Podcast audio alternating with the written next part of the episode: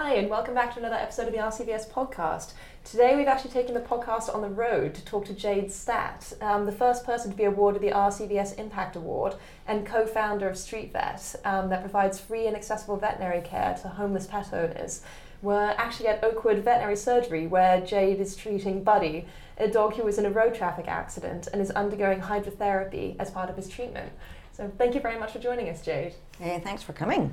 Yeah, so let's talk about you and your colleague Sam actually set up Street Vet. Um, what and, and prompted you to do that? Uh, so we had similar stories, but separate. We didn't actually know each other. Um, so I had gone out um, on my own uh, with a backpack. Oh man, it was about October 2016. Um, and I actually didn't um, meet Sam until sort of later on that year we met each other through Facebook basically. He had done some posts and was calling himself Street Vet, and I was also calling myself Street Vet. So we met up, had a coffee, and realised we should probably work together. So we founded Street Vet as a, a not for profit organisation in April 2017.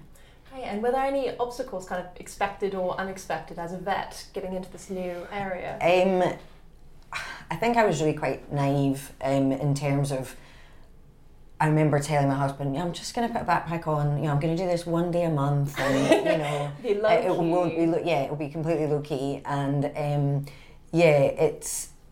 I guess I I probably underestimated the need, um, and I also underestimated just how much the profession was going to get behind it, and both of those things have, yeah, been. Uh, well, I've catapulted it into a different sphere from what I set out to do at all. Um, and I think Sam would, would feel the same way.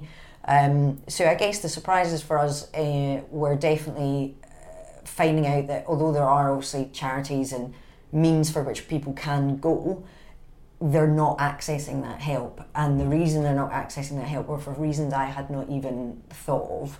Um, you know, like uh, they don't want to leave their pitch, you know, they don't want to leave their stuff they don't want to feel intimidated inside a waiting room. They don't want to, you know, there's a, a social anxiety sometimes, being asked for a donation, and how do you prove you're homeless? You know, um, right. there's no, it's a bit of a kind of grey zone really. Um, are you on benefits? No.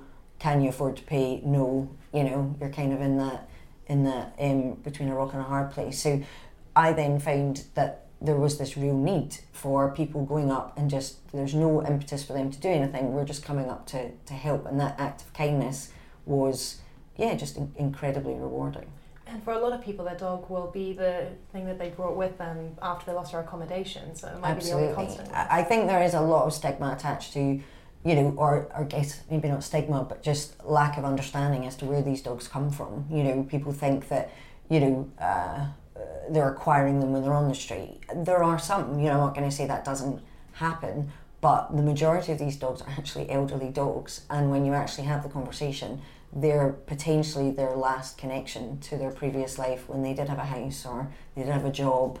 Some of them, it's the last connection they have to their family. Um, so you you can't underestimate just what these dogs mean to these people. Mm, so it's a dog actually taking care of the people as much as the other way around. Hundred percent. I mean, it's it's completely symbiotic relationship. Um, and I mean, again, I don't want to over kind of say, but uh, my experience is, you know, ninety percent of these people are on the street because they won't leave their dog. Um, and I'm sure if you were to ask Holly if she was in a situation that you know they couldn't keep their temporary accommodation, they, they wouldn't give Buddy up. No mm. way. And, and so what was the response when you started talking to your fellow colleagues about this, to vets and vet nurses asking them to volunteer?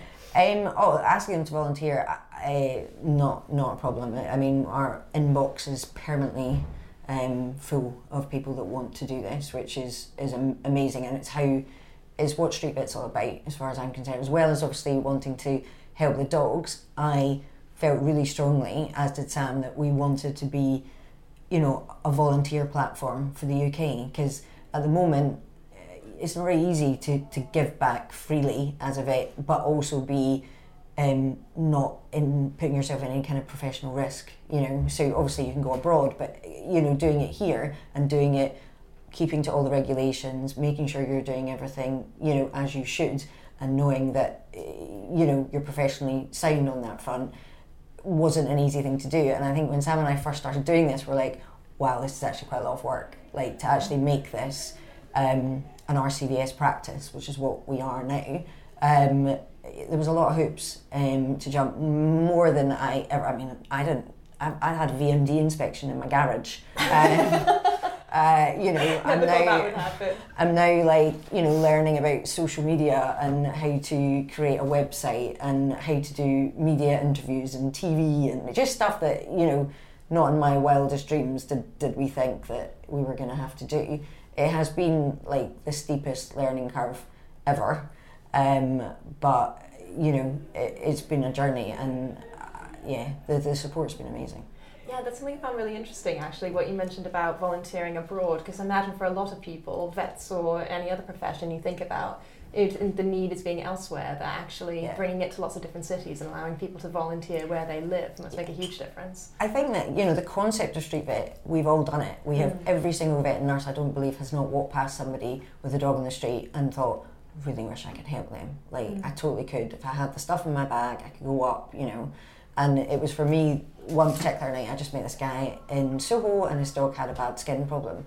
And it was at that point I was like, right, this is silly. I could actually fix that, you know, um, if I had the, the means to do it. So the concept, you know, Sam and I, it's not original, it's not anything. I guess it's just having the grit, the grit uh, and determination to make it into a proper, I guess, format in which everybody was able to. I mean, we can just basically take the, the format of Street Vet and hand it over to different cities, which is, you know, how this is working now. It's their Street Vet, you know, people are volunteering and then making it, you know, theirs in a different city, which is, yeah, amazing. Yeah, what would you say to any vet, vet nurse who is considering starting up something similar or a completely different kind of volunteering program, but might be put off by the red tape that you mentioned? Do you have any kind of advice or thoughts for them? I think um, the veterinary profession, I think it's changing, and I think that there's a, a real kind of positive sort of wave associated with sort of looking at different ways in which you can help, different ways in which you can use, you know, I'm going to coin the phrase that Ebony uses, but your veterinary passport. You know, mm. there are other things that you can do, and I, I never thought that what Sam and I started to do would end up where it is now, and that has happened because everybody got behind what we want to do, the public included. Um, so I think you know uh, it it will be you know, as people say, you know, you never just look at the end point and think, oh, that was really easy. It's not easy. You have days where you do not want to do, think, why did I start this? It's taking over my life. I mean, I'm at a point, I'm potentially going to stop working and do this full time if I can. But, um, you know, the, the end point, there's just always going to be ups and downs, and you will have days that you think, uh, what am I doing? um, you know, but yeah, uh, I mean, I've said it before. I'll say it, it is definitely the, the most rewarding part of my career so far, no question. And this is where I embarrass you by talking about how you are actually the very first winner of our RCVS Impact Award. It's a brand new award um, along with the Inspiration one. And how did it feel when you were told that, well, A, you'd been nominated and B, you'd won? Yeah, I mean, I'll, be honest, I'm not going to lie. My husband kind of brought this envelope that said RCVS, private and confidential, upstairs, and I was just like, and he was looking at me as I opened it, and also my face looked really kind of horrified and shocked. And then he was just like, What is it? And I was just like, I've won an award. And he was just like, What? So, yeah, I mean, uh, it was a very unexpected and um, yeah, very overwhelming uh, thing to to be recognised by your profession, recognised by your peers for something that you know, uh, as rewarding for me anyway, doing it anyway. Never mind to be acknowledged by you know, by the profession. Yeah, it was very humbling. I have to say.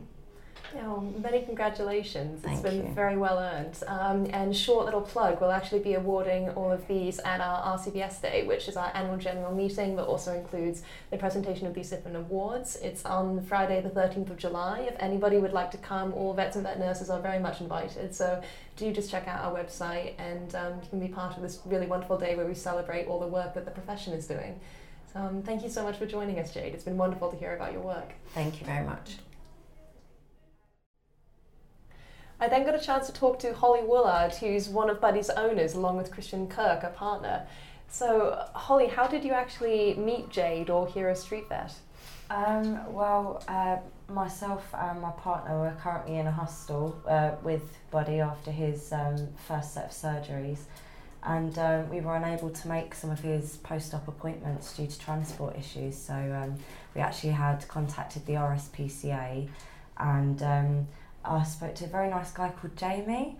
And I don't know what he did behind the scenes. Um, we didn't hear from him very often, but before we knew it, Christian was receiving a phone call from Jade, and she was um, organising to come out and, and see us. And in that time frame between her coming out and um, her first initially calling us, um, Christian had lost his place in the hostel. So um, he was outside in a tent with Buddy actually the first day that Jade met us, and um, it was a, a bit of a sad affair, but there was no judgment, no care. Like, you know, she came and sat on the ground with us in the mud, um, her and her other colleague, Abby.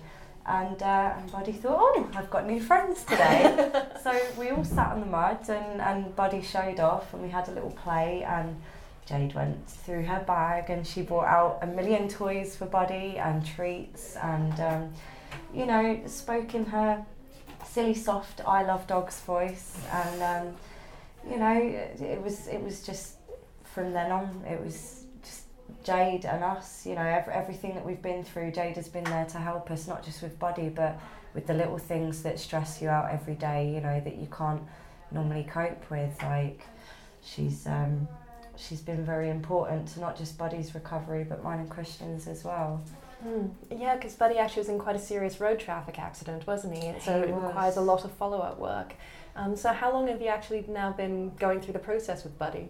So Buddy was hit initially on the 27th of December. It was two days after Christmas, and um, uh, he had to go through an initial like five day waiting around period before he got treated, and um, you know it's just uh, it's been about f- five months literally and a few days, and we're only just as you can see at the point where you know we're walking around and putting weight on our leg, and it has been uh, a very a very slow pe- um, period of recovery from that first initial accident to here and um, it's not just down to the, the work of the professionals but I think it's the will of the, the animal themselves to want to fight you know not at any point has Buddy given up um, and and just laid down and said enough is enough he's a young dog he's, he's full of life and love and and, and none of this has got him down. So it, you know, to us, it didn't matter if it was five months or five years. We will